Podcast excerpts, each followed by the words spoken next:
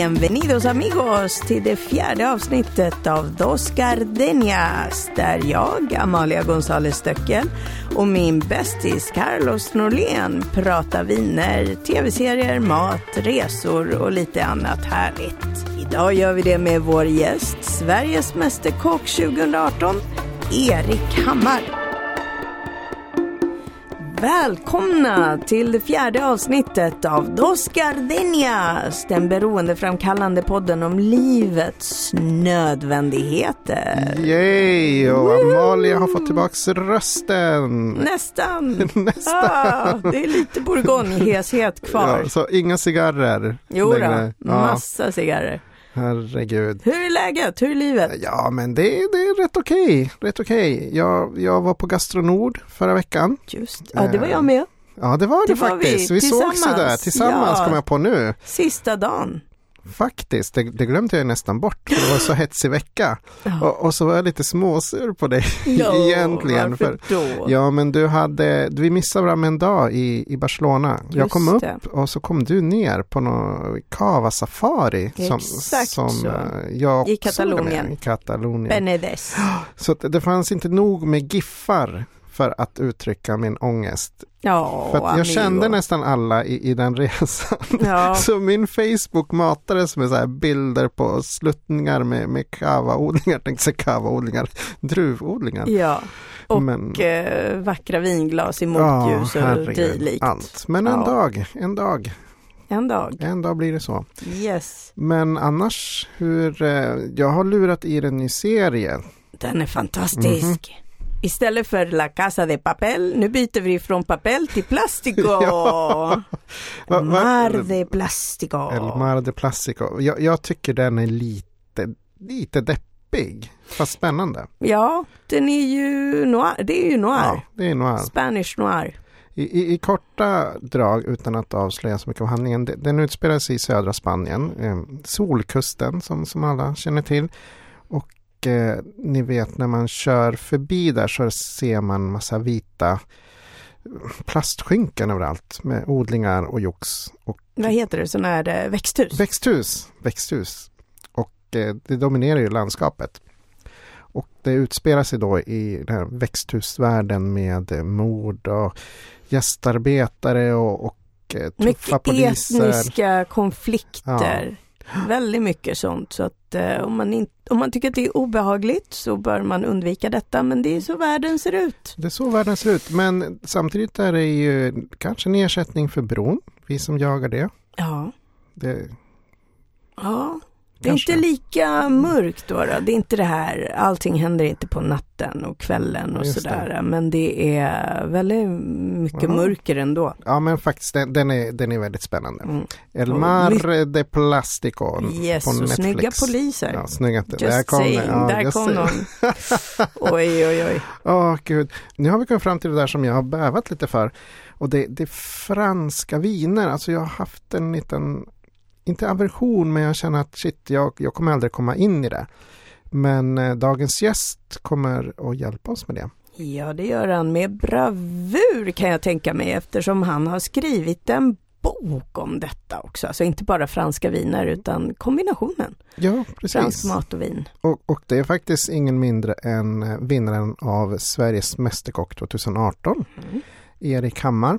Så det ska bli så kul att träffa honom. Och glänta lite på dörren till denna enorma, eh, vad ska vi säga, denna djungel. Ja. Som kan tyckas lite svårnavigerad men vi ska göra vårt bästa för att eh, tipsa om några pärlor som man kan börja med. Jo, för man kan ju grotta ner sig hur mycket som helst i, i Frankrike. Ja, det är, det är en aldrig sinande ström. Får man hoppas, alltså bokstavligen. Massa baguetter att gå igenom. Ja, många baguetter att bli dödad av om man inte kan sin franska. Ja, det blir jättespännande att se hur, Mm. hur din köksfranska klarar sig. Jätteroligt om den kommer utvecklas Ja, eller hur? under eh, poddens gång. Ja. Nej, men jag tycker vi tar in Erik Ja, på en gör vi. gång. Herregud. Välkommen Sveriges Mästerkock 2018, Erik Hammar. Tack så jättemycket! Woho! Yay! Alltså min största manliga idol den här månaden. Och. Härligt! ja, och jag har, ja, för fan. Jag har ju inga manliga idoler alls. Jag har Don Quijote och eh, Frankie Knuckles. Det, är ju liksom jag mina... som är Don Quijote. Du är ju min Sancho Panza. Oj, oj, oj. Eller För hur? millennials, alltså Don Ja. Quijote är ju kanon och spansk litteratur. Eh, snubben som slogs mot väderkvarnar, men jag behöver inte säga. Frankie Knuckles, kanske inte några millennials vet om. Nej, det var Det, ingen det är aning. killen som uppfann house och techno på 70-talet. Gayrörelsen, Chicago, alltså inte de här bleka holländska DJerna i Coachella utan the 70s. Känns som att jag Bryggan- hamnat När i det ganska hände. gott sällskap Ja. alltså. Bryggan, gospel, Yes. disco, techno. Nog om det. Erik, välkommen. Tack så jättemycket. Alltså, jag vet inte ens vart jag ska börja. Jag bara, oh! Och jag skäms, förlåt. Jag måste säga det Erik så att du vet det. För att jag har inte sett ett enda avsnitt. Aj, aj, aj, aj, aj. Nej, Ja, totalt oacceptabelt. Ja, men Däremot jag, har jag läst din bok. Ja, men, det, det var ju eh, pluspoäng. Ja, men det, det, ja, jag tycker den ramar in säsongen ganska bra. All nej. right. Ja, nej men alltså, just Sveriges Mästerkock var ju, jag är ju besatt av Sveriges Mästerkock. Eh, och jag kan ju, jag kan inte alla vinnare faktiskt. Jag träffade några av de förra vinnarna på Gastronord förra veckan. Eh, men... eh, Blev du starstruck? Nej, inte riktigt som Erik Hammar. Jag har förstått att det är något med Erik här. Ja, och grejen är att jag skäms ju. Jag skrev en krönika um, i Netstyle för kanske ett halvår sedan där jag tippade vinnarna. Eh, Just det. Ja, alltså jag följer så hårt för redan första, första avsnittet så försvann ju min favorit. Helt stört. Vem var det? Um, nu, ser, försvann ur sinnet. Eller du menar topp 12 eller? Ja, nej, hon var Nej. inte ens, jo, topp 12 var hon med i. Ja men Ebba. Ebba, ja, Ja, just det, precis. ja, ja. Jag tippar ju, för att jag gillade ju introfilmen, den tog ju Ja mig det var med storm. jättefin, ja men verkligen. Jag sa var- jag träffade henne i Göteborg förra veckan. Ja. Och då sa jag bara, du hade ju lätt bästa introfilmen. Det var, Exakt, hon, det var så här Berlinstämning, hon stampar i, i någon vattenpöl med någon så här färgglad paraply liksom. Everything. Berlinstämning, menar du staden eller Nej, menar men du hela karaktären henne, Berlin karaktären. Nej, i men hon La var så här- de Papel? Skön uh, hipster, skön tjej med liksom rätt grejer i kök. Allting var perfekt. Jag är ledsen, jag kommer inte ihåg din introfilm. Hur var är den? var glad för det. det. Vi kan lämna det där. det fanns kanske ingen introfilm. Jo det fanns en introfilm men den var, den var kanske inte riktigt som jag hade tänkt mig. Eh, så, nej men grejen är att jag, jag har ju ett, ett mat och vinintresse eh, och jag ville typ så här Någonstans så tycker jag att eh, jag är väldigt mycket emot det här med att folk eh, ska köpa viner för att det är stekigt eller coolt eller så. Det är det värsta jag vet när man dricker viner som man inte liksom uppskattar till fullo. Utan jag tycker det är mycket bättre att man bara liksom Mm. hittar sin nivå och sen självklart ska man ju liksom våga prova och så här lite mer exklusivt om man är, liksom vill ta det till nästa steg. Men att, och också att väldigt viktigt att man inte dömer ut att jag gillar inte franska viner, italienska eller spanska. Det finns inga dåliga liksom, Exakt. vinländer och du kan alltid hitta ett vin från en region som du tror att du kan som sticker ut något extremt som liksom bara kan göra det här och som det här klipptestet, jag vet inte riktigt vad jag sa men det är liksom, jag framstod ju som Alltså den mest skitnödiga människan eh, Oj, oj, oj, det är nästan så att jag Alltså, måste... kan det komma inte ja, men det ihåg. var, det var helt otroligt För, för du blev ju som så fin på slutet där. Liksom. Ja precis, jag fick, de, jag, jag växte i, Ja. i, i mig själv kanske. Nej jag vet inte det vad som hände det där men jag tror också att de ville ha liksom en klar vinkling på det här. Just det. Och så typ, ja, skulle jag lukta på någonting, jag bara, men jag vill inte stå där och säga massa saker om, om vin. De bara, jo men gör det, det, det är ju inte allt som kommer med sen. Och så var det enda de tog med var lite gräsig ton. Jag bara, men det där sa ju typ så här för att de, de pushade liksom. Ja, och jag var så här, det- där är They inte made sant. me do it. Ja men typ, Oh. nej men, alltså, det var jag som sa det så jag ska inte skylla ifrån mig men när det klipptes jag bara, herregud vad är det där som hände? Men, men jag älsk, det jag älskar mest är ju själva introt i programmet så har du ju så jäkla snygg swirl. Alltså jag spolar fram och tillbaka hela tiden. När ska jag få till den där swirlen? Min fru som, som inte alls håller på med viner, hon, hon swirlar ju bättre än mig. Alltså det är ett skämt. Du har en snygg swirl. Jag skäms jag ju när är vi är på tränad. provningar. Jag bara Nej. spiller hälften. Nej, det gör du inte, amigo. Det kommer. Slappna av. Slappna It's all av. in the Du wrist. får ta med dig en bourgogne-kupa, då går det typ inte att misslyckas. Då Ja just det, runt. stort. Åh, Bourgogne. Bourgogne. Och, och, och det är det vi lite ska prata, dels om Sveriges Mästerkock, men, men ämnet Frankrike som kulinarisk land. Vi kommer ju pyssla med det här i princip hela programserien, för det är ju så stort. Ja.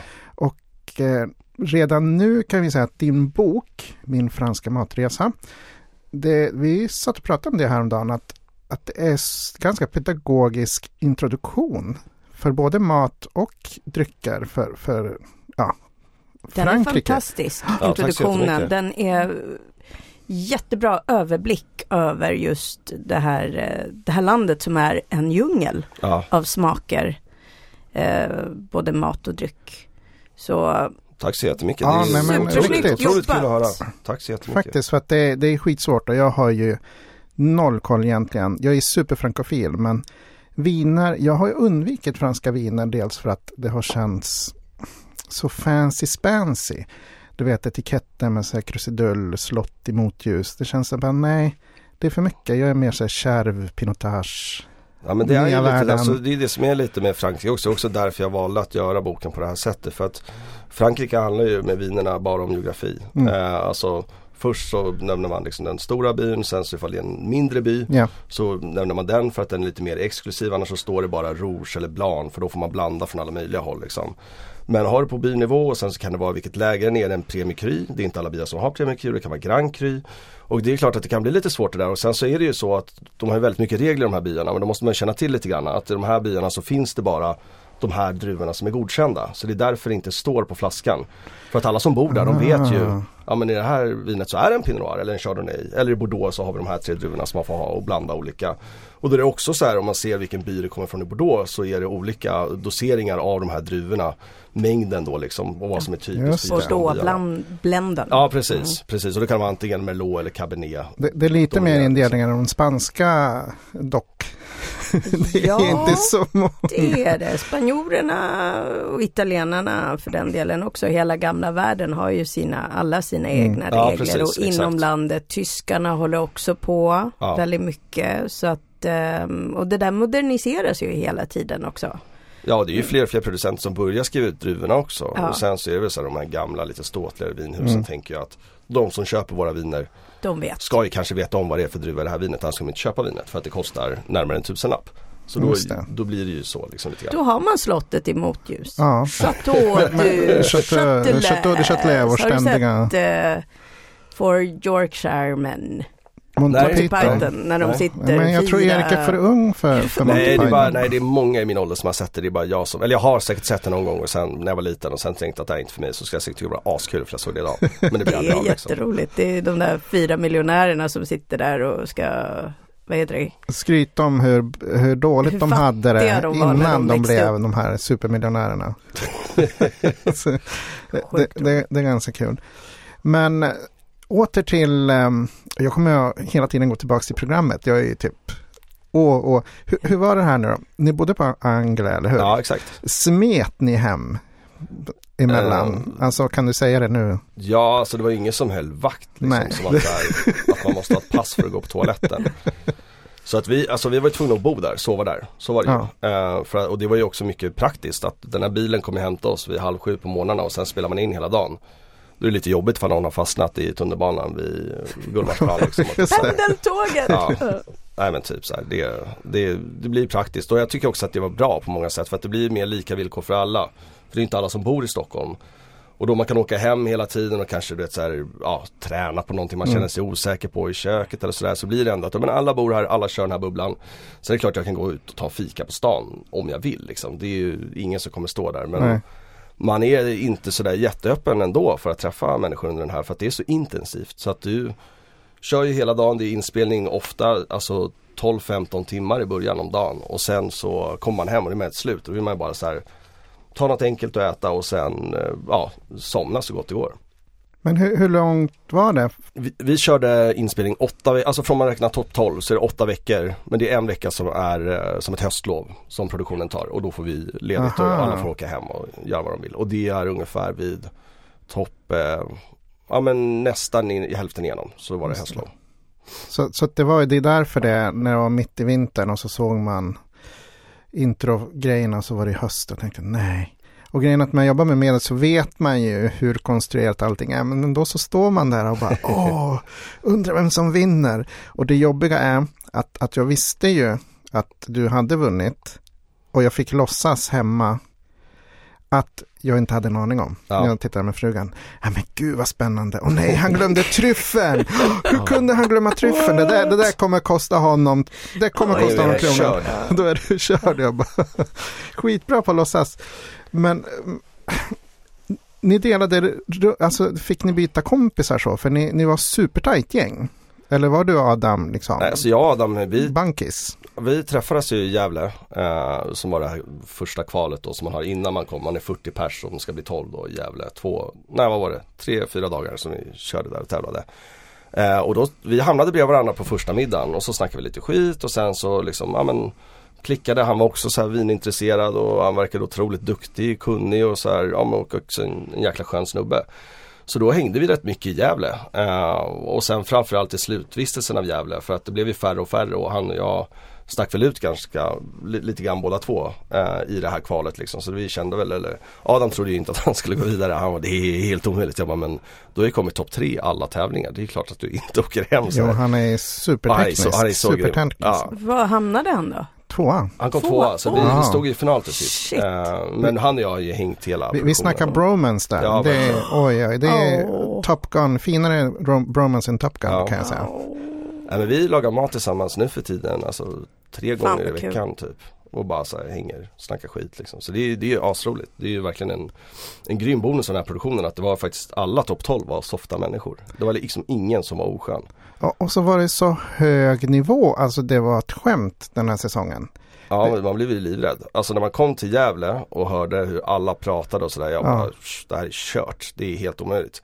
Sen var det kanske inte alla som var fullt så bra som de, som de lät. Men de som var i topp 12. Mm. Det var ju liksom, alla var ju, alltså, Jo, men det- det de var märktes ju. Liksom. Ja, alltså du missar och så missar du The, the Token Latina i, i programmet. Yes. Åh, jag Jennifer. älskar dig Jennifer! Jenny! Och jag tänkte en, hon kommer åka dit på, på sin eh, karibiska, att Marcus kommer säga till, en dag kommer Marcus att ledsna på det. Och ändå så gick det för hon förförde ju alla. Och hon är superhärlig. Ja, Vi Stor latinos tenderar att vara det. Väldigt Ja. härliga. Mm. man kommer undan med mycket. Ja, man, gör- man gör det. Ja, men herregud. Men, men sen när ni reste, ni reste till Belgien va? Ja precis. Och, och det var häftigt. Ja, det var, det var ju också ett så här delmål. Um, man kom till topp, först var det ju självklart bara att komma till Gävle, ta sig vidare första. Sen Gävle så vill man ju bara så här, fighta sig kvar, Mm. lyckas komma till topp 12. Men sen blev det ju när man kom till topp 12 så var det först, ja man vill kanske inte åka ut först och sen så är det ju, man vet att varje år så är det en resa. Och det vore ju skitkul att vara med på resan för att det känns som en stor grej och en så här, ja häftig grej att ha gjort liksom att få åka med ett Men i och med att du är kulinarisk eh, inriktad så, så blev du säkert glad när du hörde Belgien. Men, men var andra kanske bara, nej de åkte till Tokyo förra året Ja. och nu jävlar. Nej grejen var att jag var lite så här när jag fick höra Belgien, jag bara, ja ah, okej Belgien, vi kommer åka till Brygge. För att min bästa Mm. polare från universitetet, han eh, är uppvuxen där. Så han har hus kvar där Ah. nere. Så jag hade varit i Belgien, ja men i alla fall 20 gånger tror jag. Och sen i Brygge hade jag väl varit fem gånger. Så att jag tänkte väl kanske inte att det var det mest spännande. Men sen fick jag faktiskt höra eh, att Tidigare år så har det varit så att till exempel när man åker till New York eller Tokyo att man är där i, i New York var de en dag. Nej. Tokyo var de två dagar. Okej, Och ja. så Åka intensivt så långt för så kort tid. Ja men eller hur. Ja. Och alltså att spela in där borta, då har man inte liksom ett, ett, liksom ett rum full med 18 kameror som fångar allt. Utan du får ju ta alla de här gåsekvenserna typ 18 gånger för att du ska få liksom ett levande program. Mm. Så att jag kan tänka mig att, och vi fick en vecka i Belgien nästan. Eh, Va? Var ni en vecka där? Ja men det var ju så en dag plocka ostron med Mannerström vilket var Åh. asfett. Oh. Och sen var det så här, ja men hänga lite med Marcus i den här fiskbutiken. Mischa körde någon så här chokladsafari som också var mega nice. Så det var, det var verkligen så här med, med facit i hand så var det ju tror, säkert bästa mästerkocksresan någonsin tror jag. Alltså med tanke på hur mycket tid vi fick tillsammans och att det var egentligen bara en eller två dagar som vi hade tävling beroende på om man klarade sig från första då. Eh, och ja men mycket tid att lära känna varandra, utforska Brygge och Brygge är ju en sagostad. Det är ju Ja. magiskt. Det var- måste jag åka dit, Ja, jag har varit Ja, lite sugen det. på det faktiskt. Mm. Även fast det regnade. också. Ja, Ja. öl. Jag som är så dålig på öl. Jag får nästan ha det som, Ja, du bara åka dit och lära sig. Mm. faktiskt. Som en språkresa fast med öl. Oh, Mm. Ja, så, så kan man se det. Precis. Jag, jag sitter och... kanske kan få studielån för det här. Studiebidrag. Utbildningssyfte. Det Bryggerikunskap. vore Ja, ju fantastiskt. Ja, herregud. Men Amalia, vi, stå, Ja.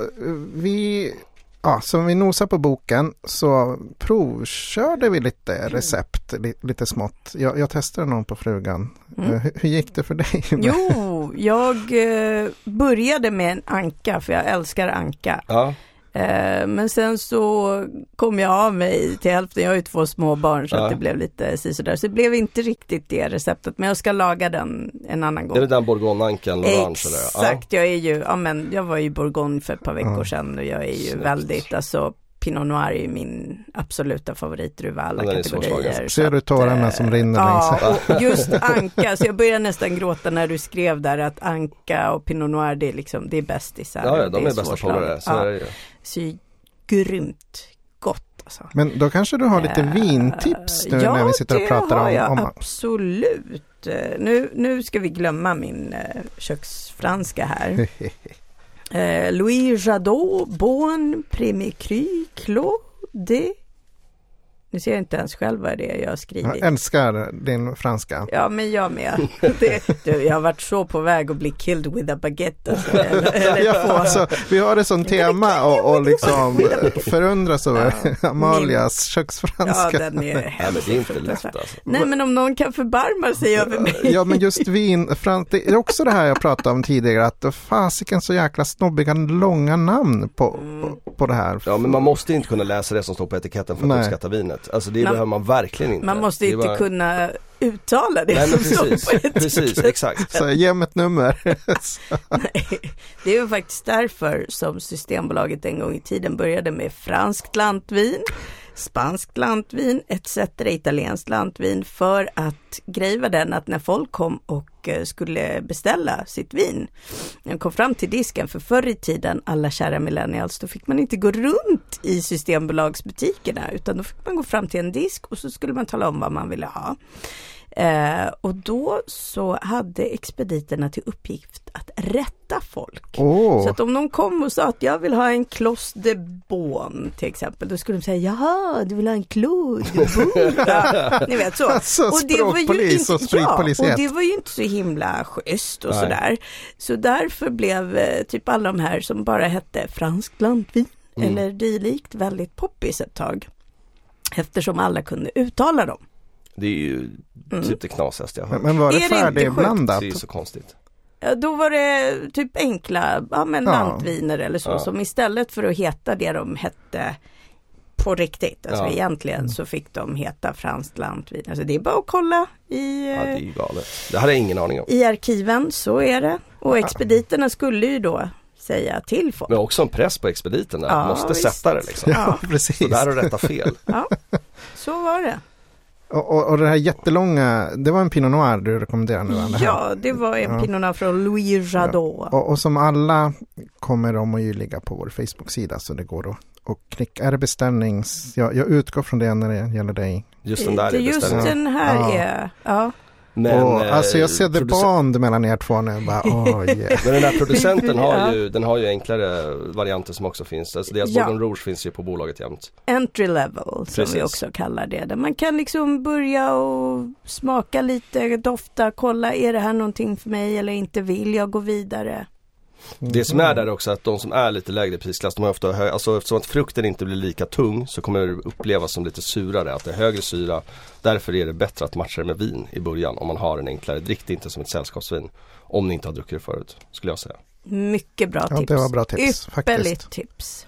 Och, och jag har rebellat lite Ja. mot, ditt Shoot. vintips på, på just den här eh, svamptoasten. Ja, Och, och innan jag går in på vintipset så vill jag tacka för en av de bästa lifehacks jag har fått i köksväg. är det sant? Och det är hur jag skulle fixa till svamparna. För att jag är en sån där jättesnö. Jag slänger i svamp och så har jag en stor fet smörklick samtidigt. Och sen blir det en jävla vatten så jag måste stå där och torka. Eh, och Erik tipsade om att man skulle torr Ross, är det torr, säger man? Torrsteka torrsteka dem först. Utan någonting så fick de ju själv svettas. Och, och det vart ju glansiga och fina, inga jäkla vatten och sen he på olja. Exakt. Ja men det är då man får de här, Ja. liksom bra konsistens, schysst stekyta. Och det var så enkelt, jag gick omkring och var superglad. Frugan var, nej men alltså förstår du vad det här innebär? Det är stort. Det är stort. Ja. Hon är den bästa hästen någonsin. Ja, precis. Och, och sen kikar du in på din blogg och, och, och när du skulle göra en äggröra så rör du om med spatel direkt äggen, så Catalan style, inga jävla att man vispar innan utan direkt i pannan. Sidospår, okej okay, nu vintipset till den här svamptoasten i Eriks bok. Och jag rebellar mot era Pinot Noir och kör med en Shiraz. Mm. Och då tänkte ni, nej han kommer ta något annat land. Nej, jag hittar en fransos. Ja. Fat Bastard heter den. Ja. Bara namnet säger allt. Bara namnet. Bara namnet. Och det är tydligen um, en väldigt trevlig Shiraz som är inte lika kraftig som mina nya världen Shirazzer men ändå viss bett av det. Och etiketten håller mitt tema, små djur. Det är alltså en liten flodhäst, eh, flodhäst ja, för er. Som, och, och den är så ekonomisk. 89 kronor. Finns nästan på alla systembolag. Så att det var min ingång till mer franska toner. Så att nu är jag beredd att, att gå in på slottsetiketterna. Chateau de Chateau de Châtelet. Ja, jag tror det funkar säkert perfekt. Alltså för alltså, Syrahvinerna är ju ofta mm, lite peppriga. Precis. De har den här liksom, kryddigheten och lite strävhet. Som också är väldigt gott när man får de här liksom, feta smakerna. Så det, är, det blir super. Bra val där Carlos, du lär dig! Jag lär mig! Ja men jag måste införliva mina, mina rebellgrejer. Ja, det är klart. Det, det går inte. Ja. Kan inte bara ställa sig i ledet. Nej, för fasiken. Men fan vad den god den där mackan var. Ja, vad kul. Ja, uff, uff, uff. Men recept nummer två, hade du gjort en till? Jag gjorde två grejer. Ja, jag eh, försökte mig på lite firre. Ja. Faktiskt. Eh, nu ska vi se.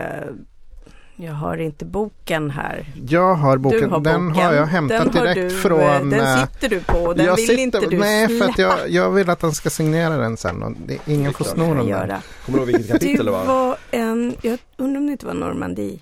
Det var ja, där är mycket fisk. Där. Ja. Uh, men jag valde faktiskt en, uh, att dricka en uh, kremant.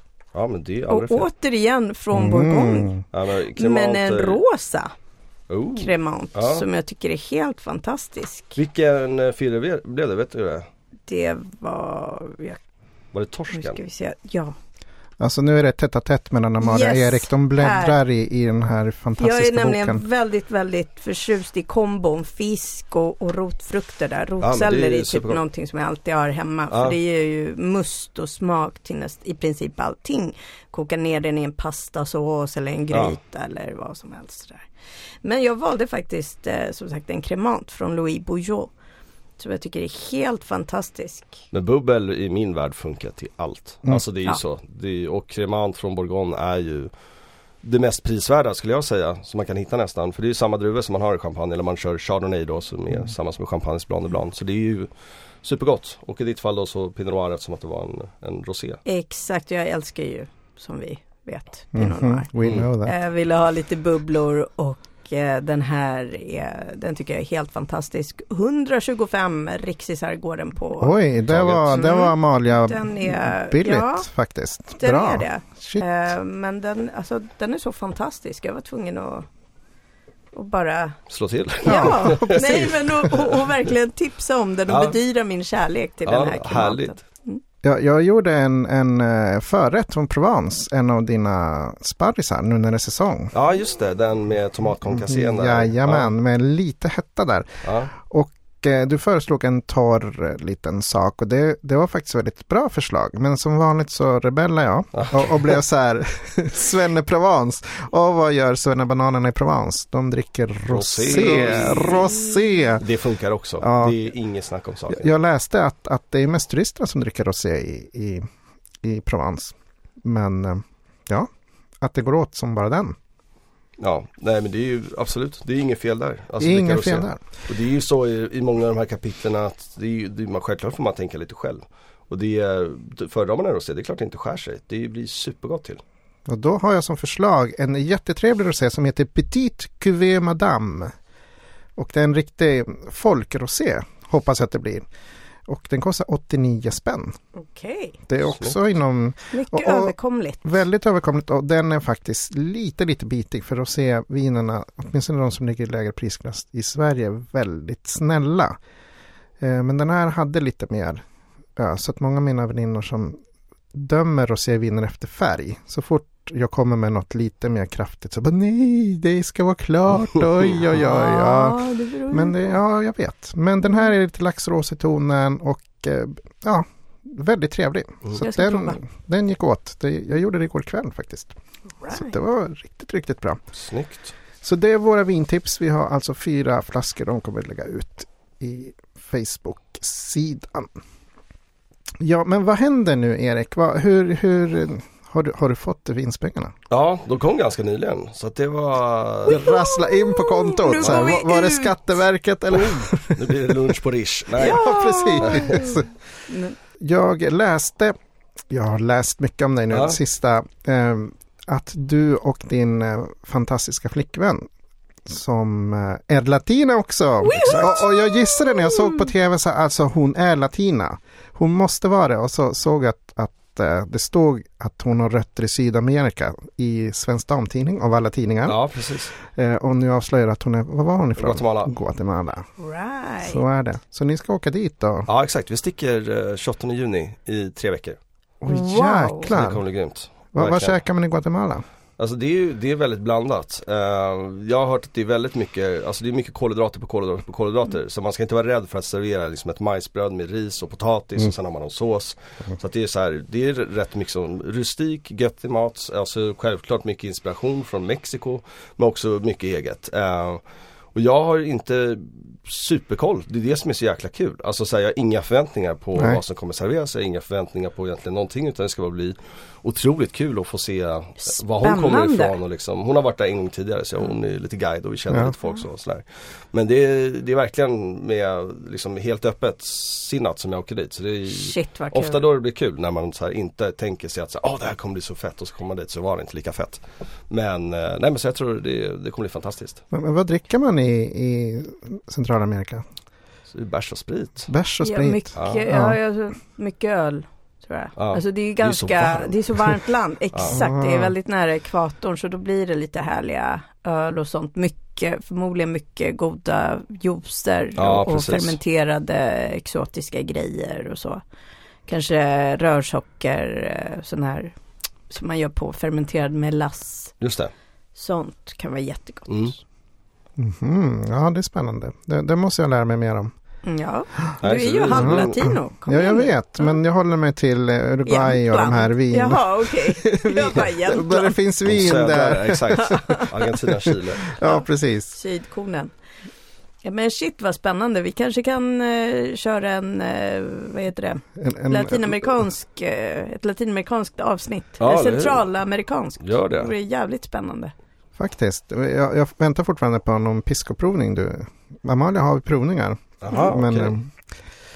Så att eh, en dag ska jag få smaka latinamerikansk sprit. Nu, nu lät jag supersvennig. Latinamerikansk sprit. Det är som att Systembolaget typ så här översätta. Så, s- fransk lantvin. Men du har ju faktiskt fått smaka på det min man tog med sig från Georgien. Åh herregud. Eh, hembränt. Nice. Ja, Vad, köpt- vad bränner de det på? Vad är det för? Eh, Jag tror att det är typ Det är som grappa, Ja, alltså grappa, ja, druvdestillat. precis, det, är det som blir över när de gör sina amforaviner och Ja. grejer.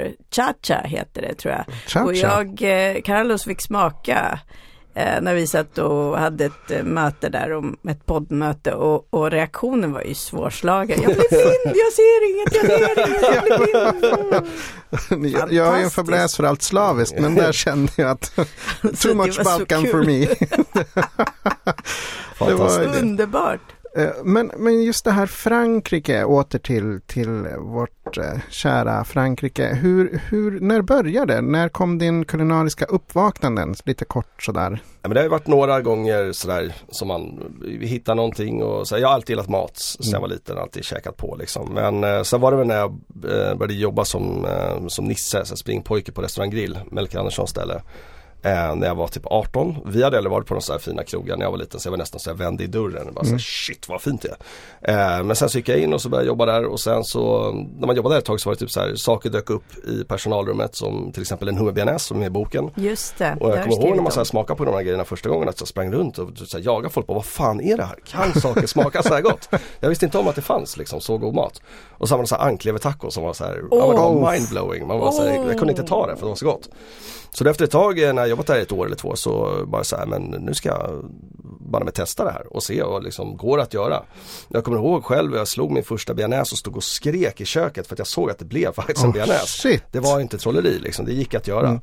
Uh, och sen så börjar man bara prova mer och mer och sen pluggar man många år och det så här, ja lagar mycket mat och sen så började jag jobba på ett ställe som heter Brasserie Godot. Eh, oj, oj, oj, som är så här, ja fransk krog då. Mm. Uh, och där blev jag liksom verkligen helt förälskad i det köket som de hade där och fortfarande ett av mina så ställen som jag ser som mitt, mitt hemkök. Förr i ja. tiden så var mitt mål att så här, allt jag lagar ska smaka som det kom från Brasserie Godot. Sen lyckades jag väldigt ofta inte med det. Men uh, det var där som jag liksom hittade Frankrike och sen ju mer jag lagat så är det så här nästan all modern mat i västvärlden om man inte ser till asiatiska köket så härstammar nästan allt från Frankrike i grunden med de grunderna som man står på på ett eller annat sätt. Ehm, så att det ja, känns som en, liksom, kan man de franska grunderna då kan man hitta på ganska mycket i köket. Så jag säga det, om man har lagat igenom den här boken eh, och känner att så här, nej, men det här klarar jag av, då kan man nog börja tänka rätt mycket själv och så här, utvecklas rätt hårt. Eh, den här svampsoppan till exempel från Bourgogne det var första gången jag gjorde en eh, buljong. Även om jag stöttar den med en färdig kycklingbuljong så är det ändå att man gör en svampbuljong och får fram otroligt mycket svampsmak. Och det var lite efter jag hade gjort det som poletten trillade ner. För att det är väldigt mycket buljongbaserade såser i och, och soppor i boken rakt igenom och det är ju för att du kan få fram otroligt mycket smak. Man kan göra oändliga grejer med att bara ha en god buljong att stå på. Liksom. Det sätter liksom grunden jag, för hela Jag tycker det är så bra att du ändå visar pedagogiskt hur man kan göra egna fonder. Även om man inte har tid, då ska man inte, du dömer ju inte någon. Man ska inte ha ångest om man kör en färdig fond nej, nej, nej, på vissa grejer. Utan, men du ger alternativet till att göra enkelt. Ja. Så, så det tycker jag är ganska... Nej, man ska, jag, jag är väldigt mycket för att jag hatar att krångla till det. Det värsta vet jag när man ställer sig i köket men jag tycks ta fem timmar och så blir det sådär. Det är ju så ja, tråkigt, nej, då tappar man lusten. Det blir antiklimax. Då, då kan jag nästan bli så arg att jag inte äter upp maten och går och köper en pizza istället. bara för att här straffa mig själv lite grann. Ja. Så, nej, men du vet, när man blir besviken då. Så att det, man ska ju ta ett projekt och känna så här, men nu är jag verkligen redo för det här. Jag förstår receptet, det kommer ta så här lång tid. Jag har de här förväntningarna och sen så, så kör man. Uh, och då tycker jag att så här, kan man hjälpa sig själv och spara två och en halv timme på att mm. ta en buljongtärning för att stötta den här hummerfonden mm. som faktiskt blir otroligt god och mustig om du har lite kycklingbuljong i. Gör det. För att det är liksom så här man ska inte alltså, göra saker från grunden bara för att. Utan så här, Men då blir man en hipster istället och då gör man inte för att det är gott nej, utan för jag, att man ska. nej precis, jag, jag lagar bara ut efter att uppnå ett, ett gott resultat. Ja. Det är liksom Inget av det här gör jag för att det ska vara så här, wow det är häftigt att, att laga från grunden utan så här, om du inte tycker att det är värt att slå majonnäs, det är också väldigt svårt att balansera majonnäs mm. perfekt. Köp Hellmans, alltså den är supergod. Hellmans, jag håller med dig, den, det är en ja. lifesaver. Ja. Även om det händer att jag står och slår min egen ibland. Ja. Det, shit den är slut, vad ska man göra? Ja men då får man bara köra på. Ja. Men annars som, som den här svamptoasten till exempel. Mm. Slå en egen majonnäs där, det är inte säkert att man sätter balansen och då är det så här ja men köp en burk Hellmans som crème fraîche så har du en jättegod tryffelkräm Jo, just det där crème fraîche och Hellmans var ja. ju bra tricks för att jag drar mig för att göra bearnaise, alltså det är 97% misslyckande varje gång. För, så att jag kör, det, det, funkar inte. Jag, jag har inte liksom, jag har inte, har, jag har inte det i mig att göra en bra bearnaise. och, och på tal om grunden, just att franska köket är en bra grund för att det var ett avsnitt du körde fusion Um, du körde indisk franskt ja, i ett och jag tänkte men hur ska det här gå liksom? Smakerna kommer ju dö och, och du, vann du den? Ja det var faktiskt helt otroligt. Jag trodde inte att det var sant. Vad alltså. gjorde du då för någonting? Ja, det, jag drog av lite av en gamble. Jag ändrade, det är första gången som jag ändrar mig mitt under en tävling. Eh, och det har jag faktiskt Marcus lite grann att tacka för. Eh, grejen var att jag, där var det så här, det började verkligen bli skarpt läge. Det var bara supergrymt folk kvar, eller det var alltid supergrymt mm. folk men där var det verkligen de som man bara sa, de där kommer inte gå att slå som var kvar. Så jag hade typ inte sovit på hela natten, kommer dit bara hoppas jag inte svimmar i studion. Bara så det vore skönt att inte svimma i studion. Så bara, men Frankrike blev temat, jag bara men yes, här, fan, det kan jag ju liksom, det här ska jag ju fixa.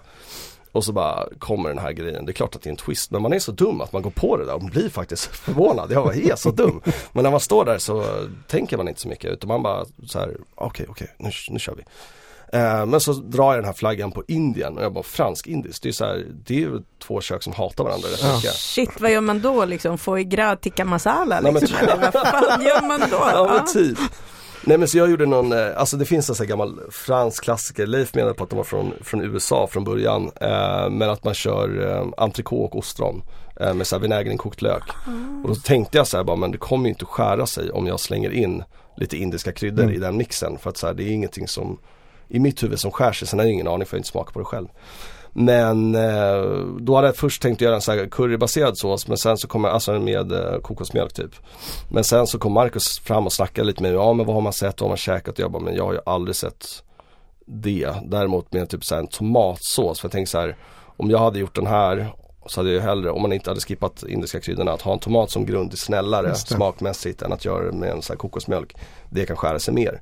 Så då valde jag att göra en tomatbaserad curry istället. Så jag gjorde en tomatcurry med ostron, inkokt schalottenlök och helstekt entrecote. Visst finns den på köket? Ja den gör det men jag vet inte Alltså jag tror inte någon ska ge sig på. Ah, alltså, jag tror att juryn, juryn gillade det där, alltså tänket, idén. Ja. Alltså, och jag tror också att de eh, liksom förstod själva att fransk-indiskt är inte, det är en rätt klurig mix liksom. Så jag tror att det, det, är ju ingenting som jag skulle ställa mig hemma och laga. Den, den ligger långt ner i, i browsern antagligen. Ja, jag skulle tro ja. det. Med, med all rätt. Och, och, och, just det här med, med juryn och maten. Jag, jag är så nyfiken på när ni väl har gjort rätterna mm. och, och tävlat. Ni tävlar de facto på den tid som sägs. Ja. Att, att och nu har ni 60 minuter kvar och, och då, då är det 60 som gäller. Ja. Men fram till att de smakar, de, det måste gå hur mycket tid som helst innan ljuset sätts och jada jada. Fick, eh, hade ni värmde, nej ni körde inte mikro, inte det. Men, men alltså förstod juryn, okej okay, nu får vi lite kall mat. Ja, ja, men alltså grejen är, de går ju runt eh, under hela tiden vi lagar. De smakar på allt vi gör. De frågar hur vi har gått tillväga. Mm. Eh, de ser hur vi jobbar. Uh, så att de får ju, alltså typ precis, precis, i slutet där så går de och smakar på allting och så här, Så säger man bara men en nypa salt och sen så känner ju de när man har liksom lagt det på tallriken mm. att man har lagt till den där saltgrejen även om det är kallare liksom.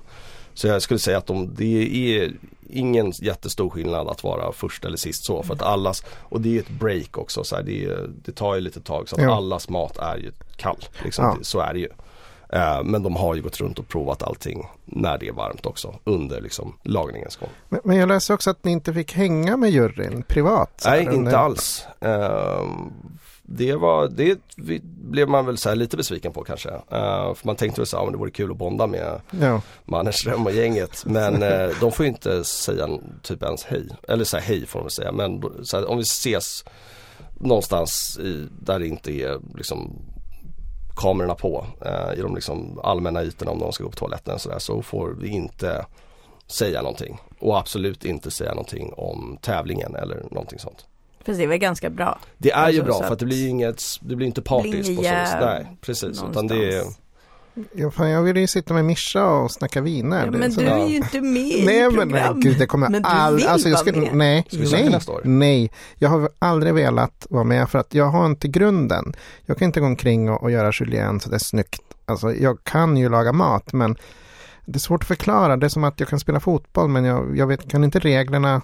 Alltså, men ska du inte vara the token latino som kommer ja, Nej, det går inte. Jag, jag, jag, åker ju ut direkt. Liksom. Stå där och slå majonnäs. Stycka kyckling kan jag göra. Det, oh, det, wow. det, det lärde jag mig. Majonnästävling kommer du inte köra igen, det var ju förra året. Har det varit tredje eller varannan? Nej, jag tror första gången det var majonnästävling, var inte det? De brukar alltid ha någon sån här hacka lök, slå majonnäs eller någonting annat. Shit, hacka lök, den gillar inte jag. jag ja. gillar inte lök. Gillar du inte lök? lök? Du kan Halotten inte... lök gillar jag men inte den här vanliga ja, jävla lite snällare. Trist. Det är så lökigt. Åh, oh, det var så... Göteborg! Göteborg! Åh oh, herregud. Den hade Leif gillat. Ja, oh, just det är fantastiskt. Ja, han är grym. De är fantastiska alla tre. Ja, Eh, så nu har inte jag följt programmet men jag har enorm respekt för dem, Ja, jag också. Och det för juryn. faktiskt nu, det här är inte för att gola ut Leif, men han var ju så härlig för att han kan ju ibland inte, alltså man får inte prata, men han kan ju ibland inte hålla sig. Så han kan ju komma du vet så här efter tävlingen och bara så här slå en lite grann på axeln och bara det var jävlar vilken sås du gjorde grabben. Ja, du vet, så här, han kan, om någon har gjort Shit. något riktigt bra, Ja. då kan han inte hålla sig. Han måste du vet, så här, få säga det lite grann. För att vi får ju inte, det var ju en sån här elimineringsdag när de gjorde de här gäddknällarna. Eh, för då får inte vi se vad de säger. Eh, Aha. Då går man ju in, man lämnar tallriken så går man därifrån. Så då känner han att så här, ja, men här, han måste vara med sig att han har gjort den här såsen till mig. Och det, ja, men det, Det är är ändå så här, härligt. Det är ändå för Ja. att man ser, han har så Ja. mycket kärlek för maten att så här, det, kan inte få gå passerat. Att du vet, så här, har du gjort någonting bra, då ska man faktiskt Mm. få veta det lite grann. Jag tror han är latino egentligen. Ja. så riktig smyglatino. ja, Men, men jag vill tillbaks till när du var på grill, för att det var på den tiden jag hängde på grill. ja, nice. The, the Melker time. Ja. Eh, vad, har, har, visste Melker om dig? Vet han om dig nu? Eh, nej jag vet inte riktigt, alltså det var ju så, jag har ju pratat med Melker många gånger men jag tror han har glömt mig flera gånger. Eh, nej men grejen är att det, är- han, har han hade på den tiden sjukt många krogar. Jo, det var ju det var the good old days. det var Kungsholmen, det var Grill, det Kungsholmen, var ja. restaurangen, det var Ja, fan körde med, han körde till som matsal, han, han Ja. bräste ju på med krogar. Mm. Ehm, så att det var ju otroligt mycket personal. Jag är imponerad över att han faktiskt kunde namnet på de som var i köket. Jag var ju servispersonal Mm. och dessutom en nisse på den tiden. Och, det här är en lärdom till alla, var snälla mot nissen. Ja, var snälla mot nissen, lär Alltid. dem. Det är så de Precis. blir bättre, det är så ni får hjälp. För det är ju så, alltid le, för det är nissarna som gör att, att en krog går runt överhuvudtaget. Och för, för vanligt folk, en nisse det är en sån som typ gör att krogen går runt när de pl- plockar disken. Plocka disk och duka av Ja. ifall de har fått lite skolning. eh, Kan ta en dessert, kaffebeställning ifall de har Mm. blivit duktiga. Nej men så det är ju egentligen, det är lite av en trainee-position för att bli servis. Eh, och jag tycker att många krogar kanske ibland släpper upp folk lite för tidigt i servisen. Mm. För det, det kan slarvas med det där lite ibland. Eh, för det gör väldigt mycket att ha en, en bra kunnig servis som är intresserad och som liksom förstår sig på. Eh, för det är ju liksom, alltså back in the old days, då var det ju så här gå runt i matsalen, matsalsarbete, flambera. Så här, jag kan Ja. sakna det lite grann, att det var en sån otrolig respekt för yrket. Det är så. Flambera. Ja, flamera. Ja. Hur, hur ofta går ni ut, du och din flickvän? Eh, ja, det är väl, ja men Gud, nu lät jag Svenne gå ut. Ja, men så, Ja, så säger man i Norrland. här- I, I Stockholm, där går man ut hela tiden. Ja, nej men det beror på vad man menar med att gå ut. Alltså så här, vi går väl säkert ut och käkar en gång i veckan. Sen är det inte varje Mm. gång vi drar till Aloe liksom eller någon sån här super flash flash. Nej. Utan det kan ju vara att man sticker ner till eh, Bistro Bananas eller Brasserie Godot. Du vet så här bara, men ta en god pizza Mm. eller på Godot ta en god varmrätt och bara så här. Då blir det inte superdyrt och inte så här värsta grejen. Men det är fortfarande mysigt att komma ut. Ja, men visst är det det och det Ja. är ju ganska skönt att den kulturen har börjat ändras lite i Sverige. Nu är det mer accepterat, man går inte bara ut och äter när det är någons födelsedag Mm. eller Nej, något precis. särskilt. Nej. Utan man kan gå ut en vardag och Ja, sätta sig precis. Man runt hörnet och få relativt god mat till schyssta priser Mm. och så. Och det har ju bidragit till att vi har ett fantastiskt utbud av restauranger i Stockholm idag. Mm. Nu har det ju liksom nu finns det en efterfrågan efter fler och framförallt bra restauranger. Att Mm. mycket av det som finns idag är jäkligt hög nivå i Stockholm. Och det Man har- sprids. Det Ja. sprids. Jag, jag är uppe i Umeå då och då och där har kroglivet blommat upp faktiskt. Ja. Väldigt bra grejer som är Fan på gång. Det är kul. superkul. Men du, out of the blue, ehm, har du någon lite så här trevligt vintips till, till eh, vanligt folk som du bara, ja men det här har jag alltid hemma. Ja, alltså det där går ju fram och tillbaks vad jag har hemma. Men eh, alltså typ som den här Cremante Bourgogne som du var inne på. Det är alltid ett, ett säkert kort om man vill ha ett gott bubbel. Ja. Som ligger runt 120-140 kronor Ja. och man fortfarande får liksom ett, ett gott med lite kropp i. Eh, jag tycker att det kanske slår en cava eller prosecco. Oh. Eh, men eh, annars eh, så tycker jag ju att alltså typ Burgundiska viner är ju väldigt nice och det behöver inte nödvändigtvis vara från Bourgogne. Man kan även gå till nya världen om man inte vill lägga Alltså för att Pinot Noirer framförallt från Bourgogne är svåra. Alltså du vill, vill du ha den här liksom supertrycket och så här få allt av vad det har att erbjuda så måste du för det första ha många år på nacken, minst Mm. 10, gärna 15. Och det är inte lätt att få tag på, eh, även om du beställer på nätet och det blir jäkligt dyrt. Och sen så är det så att det är väldigt stor skillnad i hur de här beter sig i liksom elegans som man säger att de kan vara lättare i frukterna, mer syra, mer strävhet medan andra kan vara liksom mer mustiga. Men går man till USA till exempel, California, Oregon så är det lite lättare att veta att man inte behöver få grisen i säcken. Lägger du 150-200 på en Pinot Noir från Kalifornien så kommer du få generöst med frukt och de använder sig av en annan typ av ek eh, som är hårdare rostad, mer porös som gör att du får mer av de här kryddigheterna, du får lite mer vaniljtoner, det blir liksom snällare, rundare eh, mer liksom approachable för någon som inte har druckit så mycket av de här vinerna och samma gäller Chardonnay. Även där så blir det liksom mer ek, mer smör och många här, tror att de hatar Chardonnay och sen så köper de typ en från USA för 200 mm. kronor och bara så här wow vad är det här för något? Mm -hmm. och det är det som är, jag kan ju sakna jag vann det. Igen. Du vann igen ja. Nej men om man blev mm. intresserad att så här, det fanns så mycket att upptäcka mm. eh, och att det var så här bara gå runt och köp olika viner runt 150-200 från olika länder mm. och bli wowad. Bli så här, shit är det här det ska smaka? Det, så här. Och typ så här, ja men rån, Cotteron har så här, många köper Cotteron, jag tycker kanske att det är en av de tråkigare bilarna. Mm. Eh, och gå upp norr istället, eh, där det är liksom 100% Syrah. Eh, plocka en, en Hermitage eller en, en, oh. en, en sån här. Så oh. då, då, får man liksom ja, supertryck och det, allt det här man vill ha med, ja men det blir liksom en helt annan balans och ett helt annat tryck i frukten. Det blir inte det där dammiga dassiga utan det är pick, det är tryck, det är liksom och ge det gärna en karaff, eh, alltså en timme eller två i karaffen. Om ni inte köper Pinot Noir för det ska ni inte dekantera. Men eh, Bra tips, ja. det där var handfast.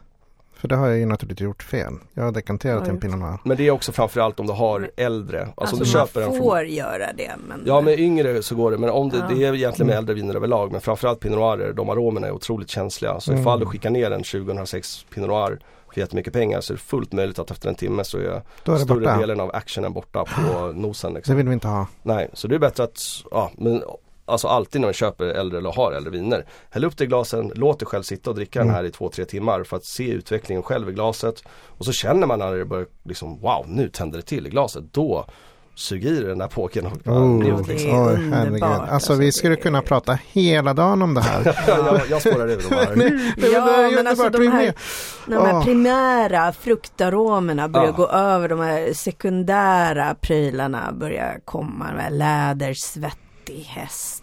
Ja. Tobak, häst, läder, tobak. Alltså jag ja. älskar det Nej, där. Det är så gott, animaliska oh. tonerna. Nej, man säger är... Jag brukar ju gå ner till bolaget och bara, har ni någonting med riktigt mycket hästbajs? ja. Och de bara, ja, ja, ja, ja, men. Ja. Nej men det är de aromerna ja. man vill Jag undrar hur det skulle vara om du Erik gick till, till bolaget på 70-talet och ville ha hästbajs. Ja, vi har ju spansklantvitt. Ja, exakt.